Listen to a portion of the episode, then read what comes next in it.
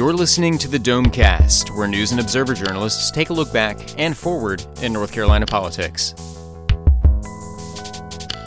And welcome to the Domecast, our weekly look back and ahead at all things in North Carolina government and politics. I'm Andy Curliss with the News and Observer. Thank you, Pat Gannon, for filling in the last couple weeks. Of course, I made an appearance at the end of last week's show, but um, nice to be away, but also nice to be back.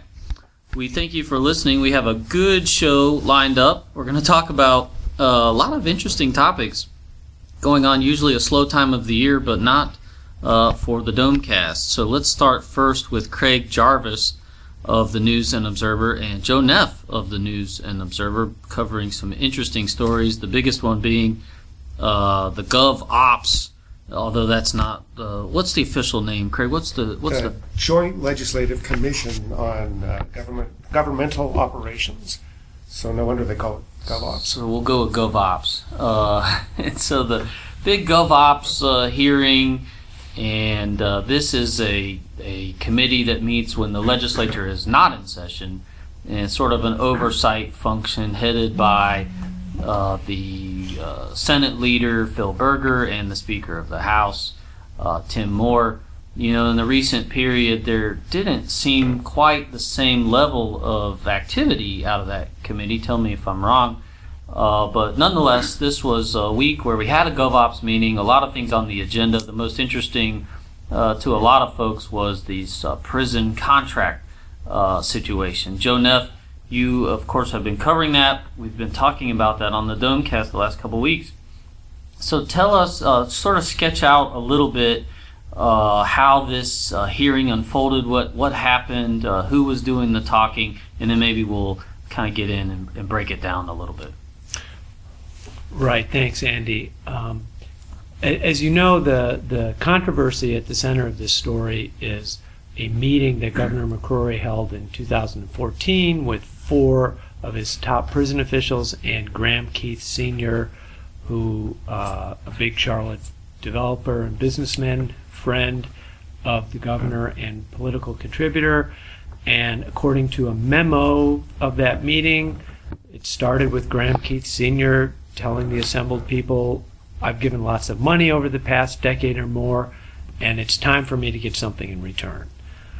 Uh, so the legislature, uh, uh, the GovOps commi- uh, committee, uh, called this meeting, and at the meeting uh, was Lee Roberts. He's the state budget director, and Frank Perry, who is the secretary of public safety. And Lee Roberts was the one who McCrory called in back in 2014 after that meeting the governor asked Roberts to take a look at the contracts and see which way to go. Who's saving the state more money, Keith or the state employees? And Roberts led the Roberts and Thomas Stith, the chief, uh, McCrory's chief of staff, uh, pushed the contracts through and extended them for another year. Lee Roberts got up at the meeting and put on a very um, polished PowerPoint presentation uh, showing how no matter how you sliced or diced it, that the private maintenance work done by the Keith Corporation saved uh, money uh, compared to having it done by state employees. Now, wasn't it? What, did one of the things that came out in this meeting, or was it already known that it was uh, Frank Perry who suggested Lee Roberts uh, as sort of a mediator on this uh, behind-the-scenes dispute? Yeah, Frank Perry has said that in the past. At the mm-hmm. meeting, he said he actually uh, wrote a note on a napkin, Lee Roberts, and, and passed it to the governor. Uh, and so he's taking credit for bringing Lee Roberts into this. Uh, I don't know if Lee Roberts is happy that uh, Frank suggested him at this point. I think there was something uh, along those lines, but and that's what led to uh, Frank Perry saying, well, you know, when Roberts made made whatever recommendation he did at the time, that he sort of felt he had to go along with it. Yeah, he, he went along with it because uh, he, he was following, as he said, he following marching orders. Although, you know, Frank Perry did leave a paper trail or electronic trail in this, showing his misgivings, including saying that he thought this decision would soil the Gov. Uh, so, so Lee Roberts made that presentation, and then uh, Frank Perry talked a bit, and the uh, they were the the two of them were questioned by different lawmakers, and the Republicans seemed to be most interested in the provenance of this memo. The memo, uh, which we have published online at, on newsobserver.com, it's not dated and it's not signed. It's just a one-page account of the high points of the meeting. And uh, Senator Harry Brown is like, well, who wrote it? Well, this seems irregular. This, wh- where's the signature? Where's the date? Where is the electronic copy of this from uh, the, the Deputy Commissioner Joe Prater, who wrote the memo? Uh, so there's a lot of time about that. Um, and then uh, when the Democrats started uh, asking questions, uh, they were more factual and more specific of Frank Perry, who was at that meeting, and what happened there. And one of the interesting things that Perry said was that he had had a total of four conversations with Graham Keith. And at each conversation, Graham Keith talked about his political contributions and about how he deserved something in return. And that was, uh, uh, of course, we had reported uh, previously uh, something along those lines, but uh, sketch out for us what was new about that, uh, if anything. Well, I think what was mostly new is the people in the legislature looking Frank Perry in the eye and him saying that the, the Keith was talking about his contributions and deserving something. We had reported uh, at least three meetings where this conversation, sort of conversation, came about. But uh, the tone of the the mood in the room, as Frank Perry uh, was was saying this, became uh, as more serious or more somber. I don't know, Craig, if you had that impression. Yeah. Yeah, I guess I guess I had a couple couple thoughts about that. Is that one? It's a big commission, and most of the commissioners didn't know what to do about it. They didn't kind of they tiptoed around it. Most of them didn't really have questions. Um, John Torbett, a representative from Gaston uh, County, uh, sort of illustrated that sort of tiptoeing thing when he said, "Well, there, you know, this is." we- We've had cultures of corruption in state government. But that's a thing of the past. We have a new administration. Uh, you know, maybe sometimes when private enterprise comes and makes a case to government, they uh, there, are, there are misunderstandings. Perhaps that's what happened in this case. Sort of apologetic, I thought, setting up that stage. It, other than other than Harry Brown, who really was grilling away over and over and kept coming back to it about this unauthenticated memo, um, the Republicans were pretty soft pedaling on the whole thing. I thought. Hall, I agree. Larry Hall, I think, was the first lawyer to question him, and he really sort of put him through a cross, put them through a cross examination, or mostly put Perry through it, trying to uh, establish what happened at that meeting, who said what, what did you hear. Um, I thought Susie Hamilton from uh, Wilmington was interesting, and that she finally said, I'm, I, you know, I, I hate to disagree, but this is not a typical situation where the governor is in meeting with some company they want to recruit. It just seems like on its face it was a little uh, inappropriate. It was a small contract in the scheme of the state budget. It seemed to get a whole lot of attention, and uh, it just seemed pretty irregular. And, and Hall concluded by saying, "Yeah, they, they it got a lot. They got a lot of deference on this." Now, uh, one of the things that was said, I think, uh, definitively is the contract is over. Is that right? The contract was canceled last month in October. And so it will not be uh, renewed. So does that end it? Does this committee hearing and you know uh, some airing of this in the public is that uh, is that is that the end of this story, uh, Joe, or will this this thing uh, keep going? I know, of course, everybody has said the FBI is um, asking questions about this. Is so what, you know? Give me a sense of, of where this all stands. Well, there's there's a number of unanswered things about this. One is, what is this FBI inquiry uh, going to turn up, if anything? Uh, and when you mentioned the, the FBI, everyone gets pretty nervous. Uh, Frank Perry and Lee Roberts, when asked about this, they uh, no, we can't talk about that. We can't confirm or deny there's an, an inquiry going on.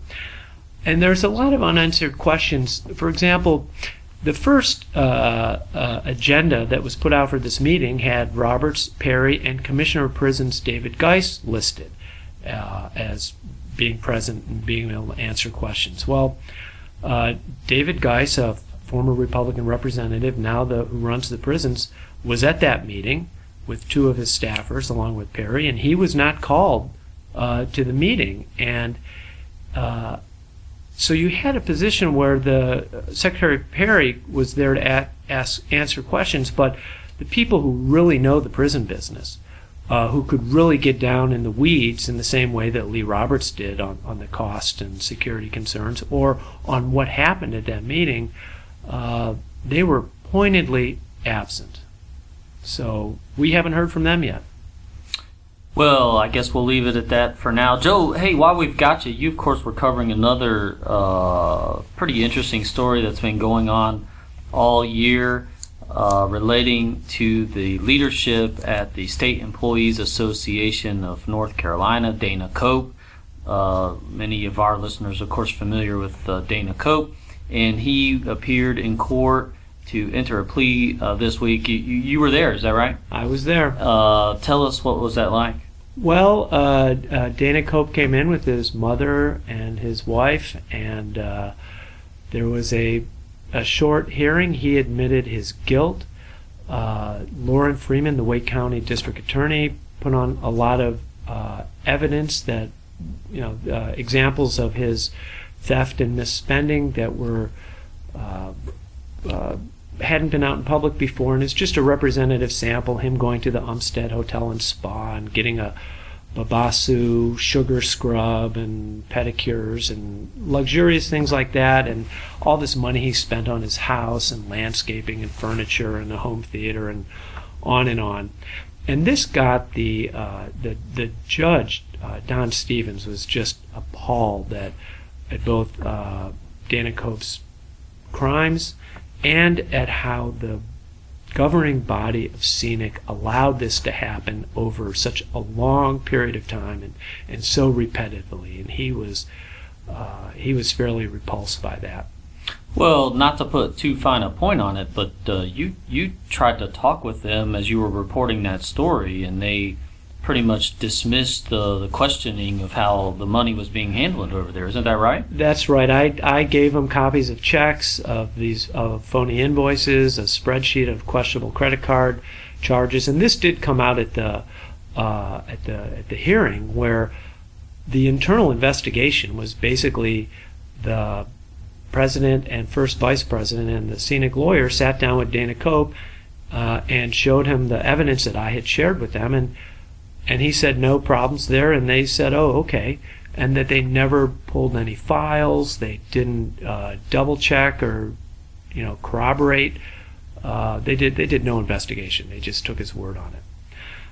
I think one of the interesting things about the, this hearing is that this was uh, this is the first really big uh, political case for Wake County District Attorney Lorrin Freeman, who, as Wake County District Attorney, uh, is in charge of uh, political or political corruption investigations uh, in the state capitol.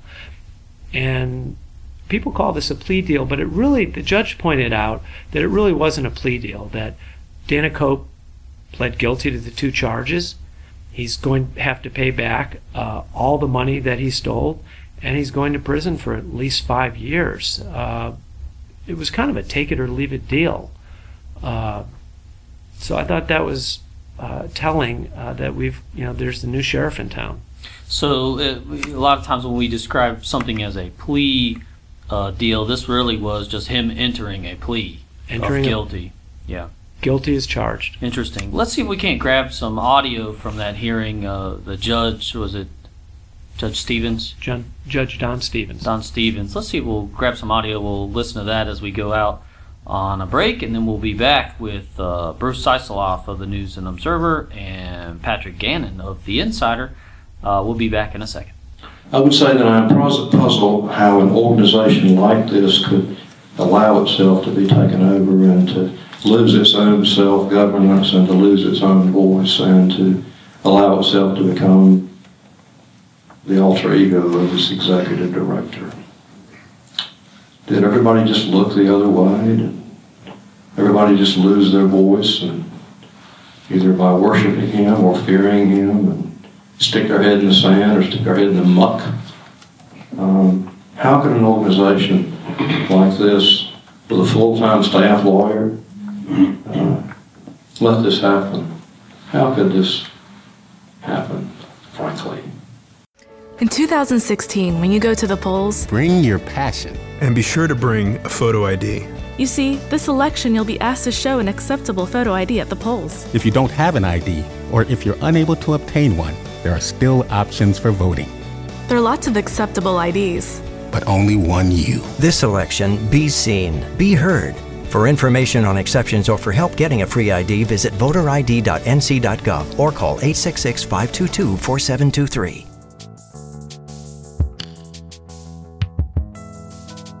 And welcome back to the Domecast, our weekly look back and ahead on all things in government and politics in North Carolina.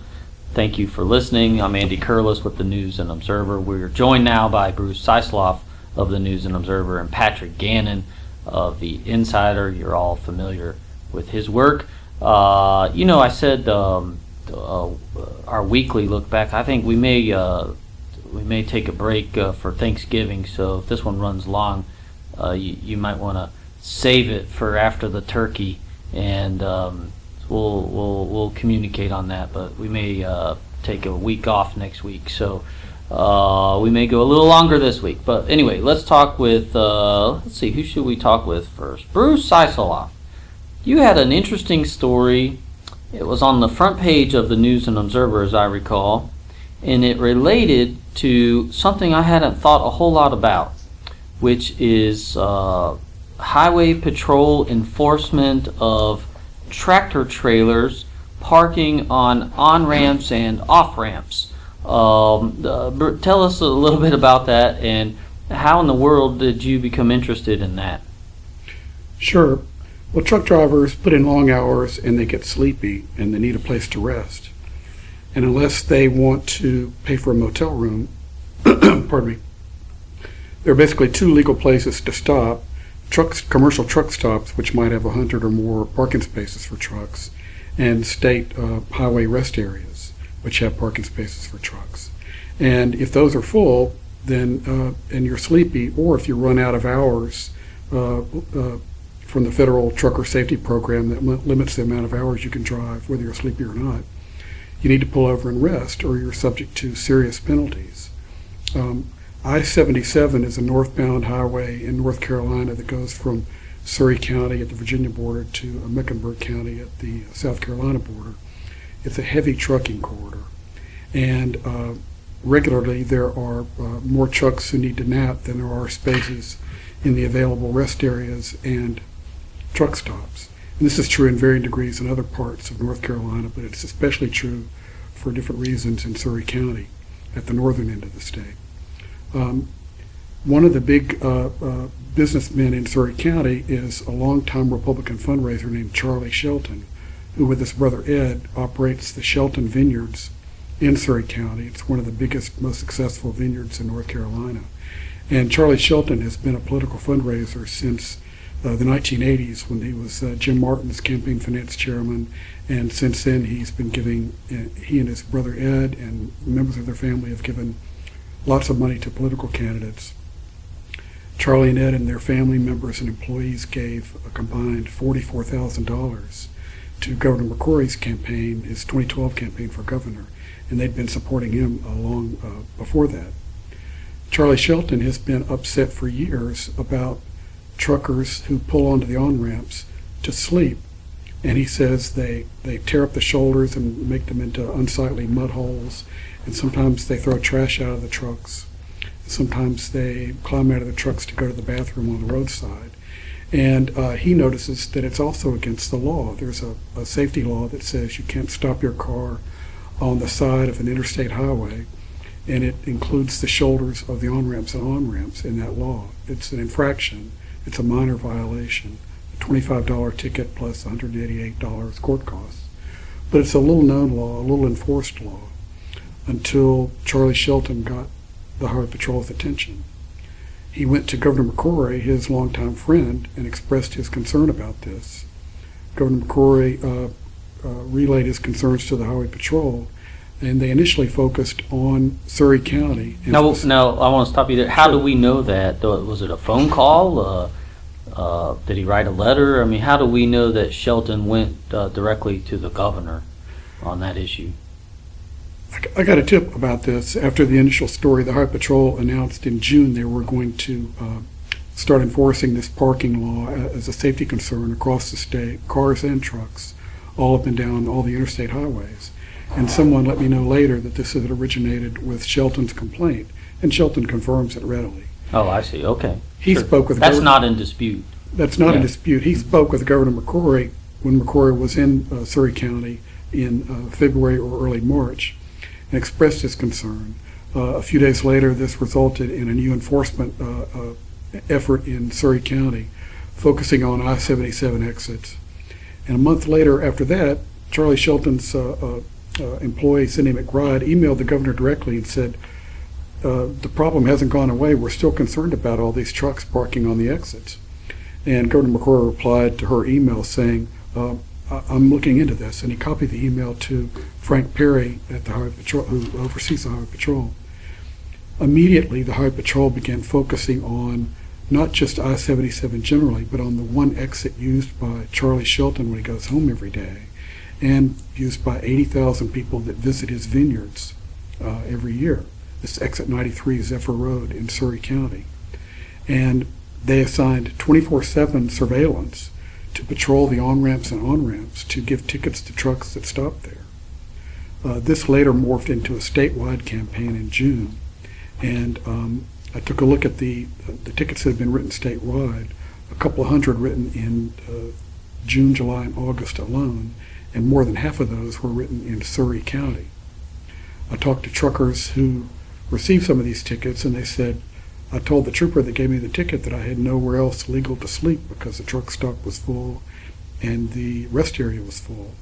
And the trooper would say, That's okay, just take this ticket. I won't make you drive illegally, but you're going to have to pay this ticket. Uh, Charlie Shelton um, says that he is not concerned just about his exit, but is concerned about safety and trash, as he says. The Highway Patrol says it is a legitimate, important statewide safety issue because, according to their spin on crash statistics, one out of five deaths in an interstate highway crash, uh, one out of five of those uh, fatal crashes involves a parked vehicle alongside the highway. So, uh, but do we know, does that involve trucks at uh, ramps?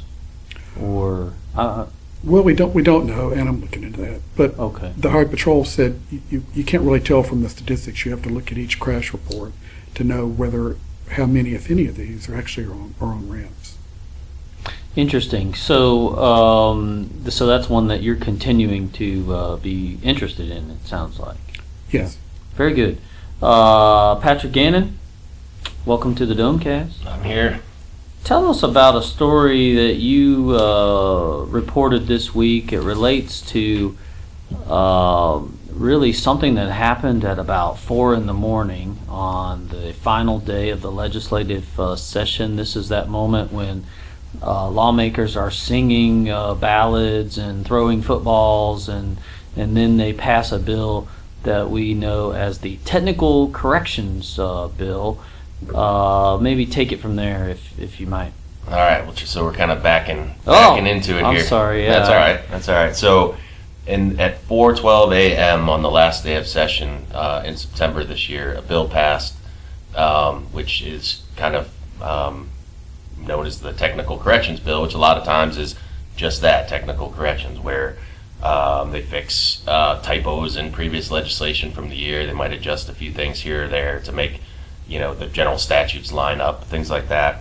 Um, but often there are things that aren't really that technical. There's things that legislators really want to get done that they haven't been able to get done yet. That And this um, is it. This is the last yeah, chance, four- right? The session ended at Yeah. 4:16 or 4:17 a.m. and we're talking 4:12 at 4:12 a.m. when everybody's really drowsy and loopy Mm-hmm. and ready to go home for the year. Not Uh, everybody though. Some people got Some their people- eye on the ball, Yeah, right? and some people really want to get these things passed. So that happened. Representative David Lewis of Dunn, who's the House Rules Chairman, very powerful legislator, top lieutenant of the House Speaker Tim Moore, at the uh, in that technical corrections bill, he inserted language, and he acknowledges that that he did it. Um, that basically deleted language that had passed in the budget uh, a couple weeks prior to that that would have allowed the state to take over a certain service that's currently provided by private contractors. That would be um, the towing, storage, and either sale at auction or otherwise disposal of vehicles seized uh, from certain offenders who, who, by law, their cars must be seized if they do certain things, such as if you're if you're guilty, if you're uh, if you've already been convicted of a DWI, and you uh, get caught again in your car uh, driving while impaired, and your license is revoked from the previous one, then by law they have to seize your car, and that's where these contracts come in. The contractor, you know, hires a towing company. The towing company comes out and get it, gets the car. They take it to a, a lot to store, and the contractor does all this. And then there's the whole big process by which the car is uh, dealt with after that, involving the courts and attorneys and the, the owner of the car, and ultimately the car could be sold at auction or returned to the owner. So anyway, the state contracts these services out. It has two contractors, one in the eastern part of the state, one in the western part of the state. Of the state. My story focused on the contractor in the eastern part of the state, a guy named Ricky Day, who happens to be longtime friends with uh, David Lewis, with Representative David Lewis. Ricky Day on April 1st of this year gave a $5,000 donation to Lewis's campaign. The following day, uh, Representative Lewis added a uh, referral. For, so let me back up a second. So there was a bill moving through the General Assembly that would have allowed the State Surplus Property Agency to take over, uh, or it would give them the authority to take over these contracts uh, and do it themselves. Um, the officials in the State Surplus Property Agency, which is part of the Department of Administration, have said they can do it cheaper. They can do it, first of all, they can do it cheaper. And by doing it cheaper, that would mean more money for the schools, local schools across the state, because by law, some of the uh, revenue from the towing, storage, and sale of these vehicles must go to public schools across the state. The bill, there's a bill moving ar- along that would have allowed the state to do this. Right. And uh, obviously, the contractors don't want that to happen. Right, the con Ricky Day in the east and Eastway uh, Wrecker Service in the western part of the state. They hired a lobbyist this year uh, to try to keep these contracts in the private sector. They're worth hundreds of thousands of dollars a year. We don't know exactly how much uh, they're worth. So this bill was moving through, and Ricky Day gave the contribution to David Lewis. The following day, um, David Lewis, who who I said previously is the chairman of the House Rules Committee, moved the bill, or, or I'm sorry, added a serial referral of the bill to the Rules Committee, which means it was currently in, in the Finance Committee, which means it would be heard there, and then it would have to go to the Rules Committee, which is David Lewis's committee again. Um, so, needless to say, the bill never went anywhere again uh, for the session. Uh, but Representative George Cleveland of Onslow County, who wanted the state surplus, or wants, still wants the state surplus property agency to uh, to do this work because he thinks more money can go to the schools, uh, inserted language into the budget. I don't know if he snuck it in or or he just put it in there and nobody noticed, or he put it in there and, and Representative Lewis let it go, but it ended up passing in the state budget, and that brought us to 4:12 a.m. Um, on the final day of session. So at 4:11 a.m., it the law of the land is the state will will handle the disposal The and the the handling of all of the these. state would have the authority to do it if they chose, and Okay, it, if and they it seems chose. like state surplus property agency wanted to do it. and they want to do it. So at 4:11 a.m., that was the case. Uh, when this bill passed at 4:12 a.m., it deleted four lines in the budget bill, which were the lines that would have allowed state surplus property to take over these contracts. So, in essence, that meant that when these contracts in the eastern and western part of the state expire early next year, at the end of February, they will still be required to be bid out uh, to the private sector. And there's- Now, part of your story, of course, made clear that uh, Ricky Day, the contractor in the east, says, "Well, look, I yeah, I gave some money, I made this contribution, but that that didn't buy me any uh, favor. In fact, I had to go hire a lobbyist and he did. Is that right? That's right. Um, and so the lobbying effort was on then the rest of the session to to get this done. And what does Representative Lewis say about why he did this? Well, Representative Lewis acknowledged that he inserted that language. He thinks, and there are other people out there who think that the that there's really no evidence yet that state surplus property agency can do it cheaper and return more money to the schools, do it cheaper, more effectively, etc. Representative Lewis uh, thinks there should be, has told me, thinks there should be a detailed study of this, figure out who can do it. Um, he's raised questions about whether surplus property can do it because of previous uh, contracts they've had to do this kind of work. Uh, he also questions how much it will cost them in overhead uh, in, in terms of and, and I guess he, he just questions whether the state can do it cheaper. He thinks uh, private contractors often can do work uh, a lot cheaper than, than government. So this one's probably headed to a study. Sounds like it seems like it. Whenever most, things get gummed up, call for a study. Yeah, and this one's really gummed up. You have both sides. you know, both sides throughout the process. You know, went back and forth and just kept telling me, well, there's this and there's this and there's that and there's that, and this is why we can do it better, and this is why they can't do it better so, it, so a uh, program evaluation division study of this probably would be probably would make sense in the end to try to figure out who can do it better, um, and go from there. Wow, so that's interesting, um, and of course you can find that uh, story on the Insider and at NewsObserver.com, uh, or in the print edition of the News Observer. It ran midweek, I think, this past week. If you're listening uh, during the week of the 20th. Um, let's take a break and we'll come back with our headliners of the week. But before we do that, I do have to say, I mean, these are some complicated stories.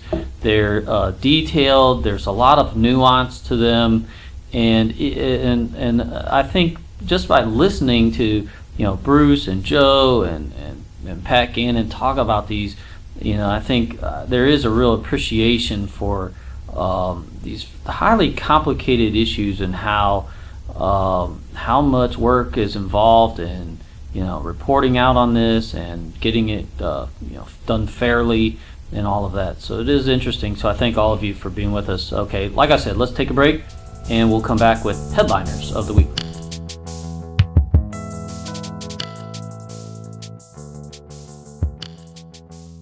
Today, my new dad and I shot off a rocket in the park. Today, my new son and I failed to shoot off a rocket. The rocket launched into the air and then crashed into the pond. I'll never forget that day. I'll never forget that day, even if I tried. You don't have to be perfect to be a perfect parent. Thousands of kids in foster care will take you just as you are. For more information on how you can adopt, visit adoptuskids.org. A public service announcement from the U.S. Department of Health and Human Services, Adopt U.S. Kids, and the Ad Council. Oh, and welcome back to the Domecast, the favorite part of the show probably most of you just slid right to this point and you've skipped everything. So if you did that, go back and listen because we've got a good show in the books already. Uh, but this is the moment for headliners of the week. As you know, 45 seconds to nominate and argue for why someone should be the headliner. We throw them in the hat, and just for fun, we pick somebody. Uh, but don't, you know, there's no medal awarded or anything like that. So, all right, Patrick Gannon of The Insider, you're on the hot seat. Tell us who is your headliner of the week. I'm going to go with Representative Mike Hager of Rutherfordton, who um, he's the majority leader in the House of Representatives. He's seen as a more conservative member. He had some some fairly strong words uh, about the story I talked to uh, talked about previously involving Representative David Lewis, and basically said he doesn't think you know there was any pay to play going on necessarily, but if if there was, this is something that needs to be dealt with in the Republican caucus. And I think this kind of gets at the whole issue of the split and the rift in the Republican caucus. There's more moderate uh, Republicans, and then there's more there's the, the farther right, uh, more conservative ones, and there's definitely a power struggle going on there. And I think this issue uh, illustrates that perfectly. So I'm going to go with Representative Mike Hager. The majority leader in the House, in the now uh, Representative Lewis, as I recall, uh, he really didn't like uh, Representative Hager uh, speaking that way in the in your article. He did Correct. not at all. He, he saw it as a cheap shot, and he was very disappointed in Representative Mike Hager. Yeah. Okay. So Mike Hager making headlines. Let's go now to looking around here. Okay, Craig Jarvis of the News and Observer. Tell us who is your headliner of the week. Ken Spalding. He's the Durham lawyer who's running against Roy Cooper in the Democratic primary. He's been uh, kind of an afterthought in some, a lot of the coverage because, uh, well, primarily the fundraising. He's he's far behind, but he made it clear this week he's going to be uh, he's going to be uh, raising his profile as much as possible. He he, he released a uh, ad, a three minute ad video that I guess has just been online. I'm not quite sure what the plans are for it, but he challenges uh, Roy Cooper primarily on uh, failing to retry the uh, uh, police officer in Charlotte who shot and killed uh, an African young African American man. Um, and he's he's in doing so, he's really bringing out the uh, I, I don't want to say the race card, but he's African American himself. Uh, he's pointed out many times in discussions I've had that with him that 45% of the Democratic Party in the state is African American. He's suggesting that uh, Cooper uh, and the other and the political establishment ignores him and that voting bloc at their peril. Uh, so uh, I think he's setting the stage for a very lively primary election. So Ken uh, Spalding, if you haven't seen the, uh, I guess it's an ad. I don't know that it's being paid to run anywhere, uh, but but certainly it's been covered as a as a news story because of its interest. Um, if you haven't seen it, take a look at the at the Ken Spalding ad targeting Roy Cooper. I think one of the quotes in there is Roy Cooper made himself judge and jury in that case, and uh, Ken Spalding didn't like that. So, all right, Ken Spalding in the hat. Let's go now to Ben Brown. First time on the Domecast this week. Welcome. Good to be here. Uh, ben Brown of The Insider, tell us who is your headliner of the week? Uh, well, I'm going to go Roy Cooper, but for uh, a different reason, uh, for essentially aligning with Governor McCrory on the refugee issue. At least that's how people are phrasing it, saying, you know, we need to hit pause on refugees coming in from that part of the world, Syria in particular, until we have the best screening measures possible, which puts another Democrat in the ring of people at odds with President Obama on the issue generally. Um, this didn't sit well with a number of Cooper supporters or many Democrats in general, and they took to social media and other avenues to criticize him. So, big, huge, hot politicized issue. So, my headliner of the week is going to be Roy Cooper for his foray into that. Attorney General Roy Cooper, yes, uh, basically in agreement with uh, the governor on the refugee uh, issue. So, okay, Roy Cooper in the hat. And I'm looking around. I see Joe Neff. Uh, thanks for sticking around, joining us for Headliners of the Week. Joe Neff, tell us who is your headliner of the week? My headliner of the week is the state correctional officer. Uh, these men and women have a tough job. They don't get paid that much. They haven't had many raises. Wait, hold on, hold on. You're, like this is like a, a, a generic. The generic state okay, correctional like a, officer. Like, like when Time does like the soldier or The something like. soldier. Okay, I got you. Yeah. Go ahead. yeah. Um, and many of these uh, officers for years have been paying $12 a month to the State Employees Association of North Carolina uh, to represent their interests, to get them better benefits and pay. And turns out that the head of the State Employees Association, Dana Cope, has been stealing a lot of that money over the years when he should have been looking out for employees like correctional officers. Well, for the next five years, those correctional officers will be the shoes on the other foot and they will be looking after the interest of Dana Cope. Oh, I would love to have a camera on that. They do have cameras, don't they? They Yeah. have videos uh, in every prison. Now that's not something that's privatized either. Uh, no, in fact, uh, in three prisons it used to be privatized, the maintenance of those videos, but that was uh, ta- uh, yeah ta- that's taken being, back. That's being canceled as well, as all of these stories merge into one. So, okay, the state correctional officer. Uh, really the ones who will be watching Dana Cope uh, in the hat as a head- headliner of the week. That's not me ever. And uh, Gannon from the uh, gallery says that's the best one ever. All right, Bruce Siceloff, thanks for sticking around. Headliners of the week. Bruce Siceloff, tell us who is your headliner of the week? My headliner is Josephus Daniels. He was the Wait, hold, hold on, hold on. Jo, Jos, who? Josephus Daniels. His Okay. picture's on the wall behind you Okay. as we speak. Okay, got it. Josephus Daniels was the founder, pardon me, and publisher of the News and Observer in the late 19 le- late 19th century, and he moved our offices in 1917 to the block where they are now. The block down in 1907. Ni- 1907. 1907. Okay, I thought it was 1917. The block bounded by McDowell, Martin, Hargett, and Saunders Streets in downtown Raleigh, Salisbury Street. And it's been we've been on this block ever since. The Daniels family owned and uh, operated the News and Observer until the late 1990s and sold it to McClatchy, which is based in California. But another sign that Josephus Daniels' uh, influence and legacy uh, uh, will continue to uh, exist for some time comes in the sale last week that was announced uh, this week rather. Uh, uh, a sale negotiated by our current publisher, Orage Quarles, to sell uh, most of the acreage we have in this block to developers who have big plans for this block that's going to transform part of Raleigh. Uh, there'd been a fear that once this property went up for sale, that uh, it would just the block would be scraped clean, and, and newspaper employees would be left to find uh, places to work in, in a suburban office or on the umpteenth floor of one of the downtown towers. But part of the deal here includes provision that uh, we'll, we'll hang on to one of the buildings. It'll be renovated to provide new offices for everyone who remains employed by the company in downtown Raleigh. And nothing will happen uh, until those offices are ready for us current employees to move into.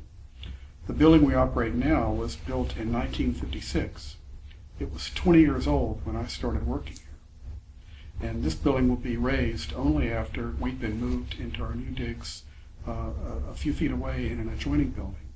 And so Josephus Daniels' legacy will live uh, long on this block, uh, even years after his family has sold the paper to McClatchy. So Josephus Daniels. Now, Bruce, just so you know, I did not ring the bell on you, but but um, okay. Uh, Josephus Daniels. I think he turned uh, some small investment, uh, you know, really out of pocket, less than ten thousand dollars, into uh, his uh, grandchildren. Uh, sold the paper in the mid 90s for right around 350 million. So not a bad uh, return there either. All right. This is the moment we pick a headliner of the week, and I think it's uh, clear from those who are in the hat, uh, although state correctional officer is uh, a close second, but I think the headliner of the week is Roy Cooper.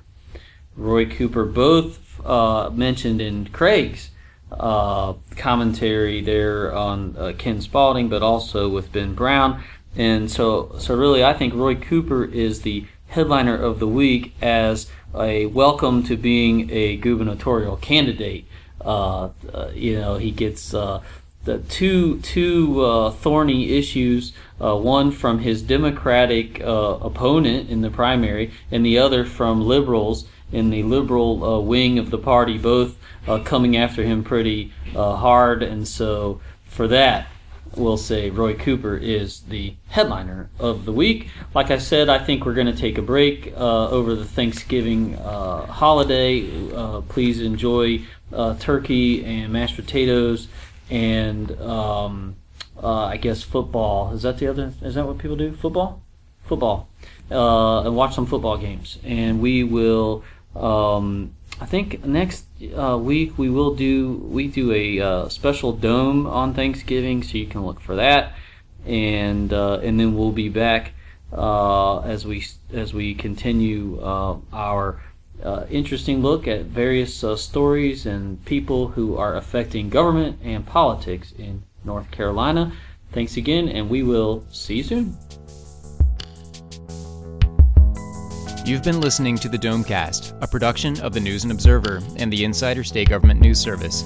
You can keep up with the conversation by reading Under the Dome in the daily print edition or online at newsobserver.com. The Insider is found online at ncinsider.com.